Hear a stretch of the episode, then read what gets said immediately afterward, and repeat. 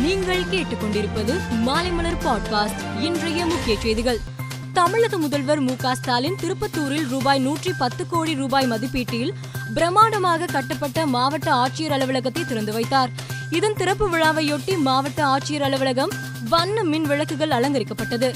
அதைத் தொடர்ந்து நலத்திட்ட உதவிகள் வழங்கும் விழாவில் பங்கேற்ற முதலமைச்சர் பல்வேறு துறைகளின் சார்பில் நலத்திட்ட உதவிகளை பயனாளிகளுக்கு வழங்கி உரை நிகழ்த்தினார். ஓபிஎஸ் ஆதரவாளர் வைத்திலிங்கத்திற்கு கொரோனா தொற்று இருப்பது உறுதியாகி இருப்பதாக தகவல் வெளியாகியுள்ளது.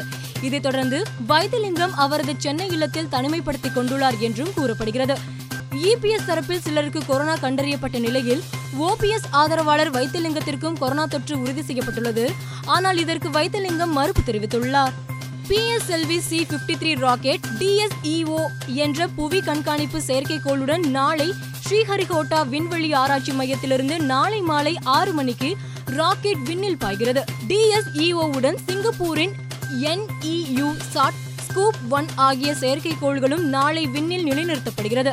சி பிப்டி த்ரீ ராக்கெட்டை விண்ணில் ஏவுவதற்கான இருபத்தைந்து மணி நேர கவுண்டவுனுடன் இன்று மாலை ஐந்து மணிக்கு துவங்குகிறது. மகாராஷ்டிரா மாநில முதல்வர் உத்தவ் தாக்கரே பேரவையில் நாளை பெரும்பான்மையை நிரூபிக்கும்படி ஆளுநர் உத்தரவிட்டார்.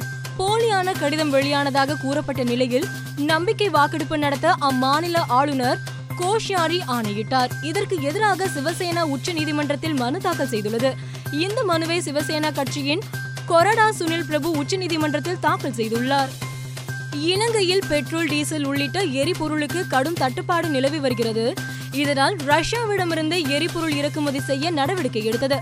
இதற்காக இரண்டு அமைச்சர்கள் ரஷ்யாவுக்கு அனுப்பப்பட்டுள்ளனர். தள்ளுபடி விலையில் கூடுதல் கச்சா எண்ணெய் வாங்க பேச்சுவார்த்தை நடத்தினர்.